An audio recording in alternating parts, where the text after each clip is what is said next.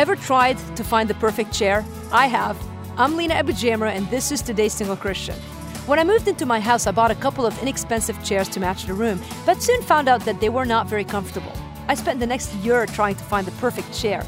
I looked online and visited stores. I even prayed about it. Then I bought a few chairs and returned a few more. No matter how hard I tried, I couldn't find the perfect chair. So I eventually quit searching. That very day, an unexpected package showed up at my front door. It was a chair I had purchased but forgotten I had. I almost didn't open the packaging, but for some reason I did. And you know exactly what happened. It was the perfect chair. The minute I resolved to be content with what I had became the turning point for breakthrough, for finding the perfect one. Perhaps you're spending an inordinate amount of time trying to find the perfect one. Stop, let go, and see what God can do without your help. For more resources to help you thrive in your singleness, visit todaysinglechristian.com.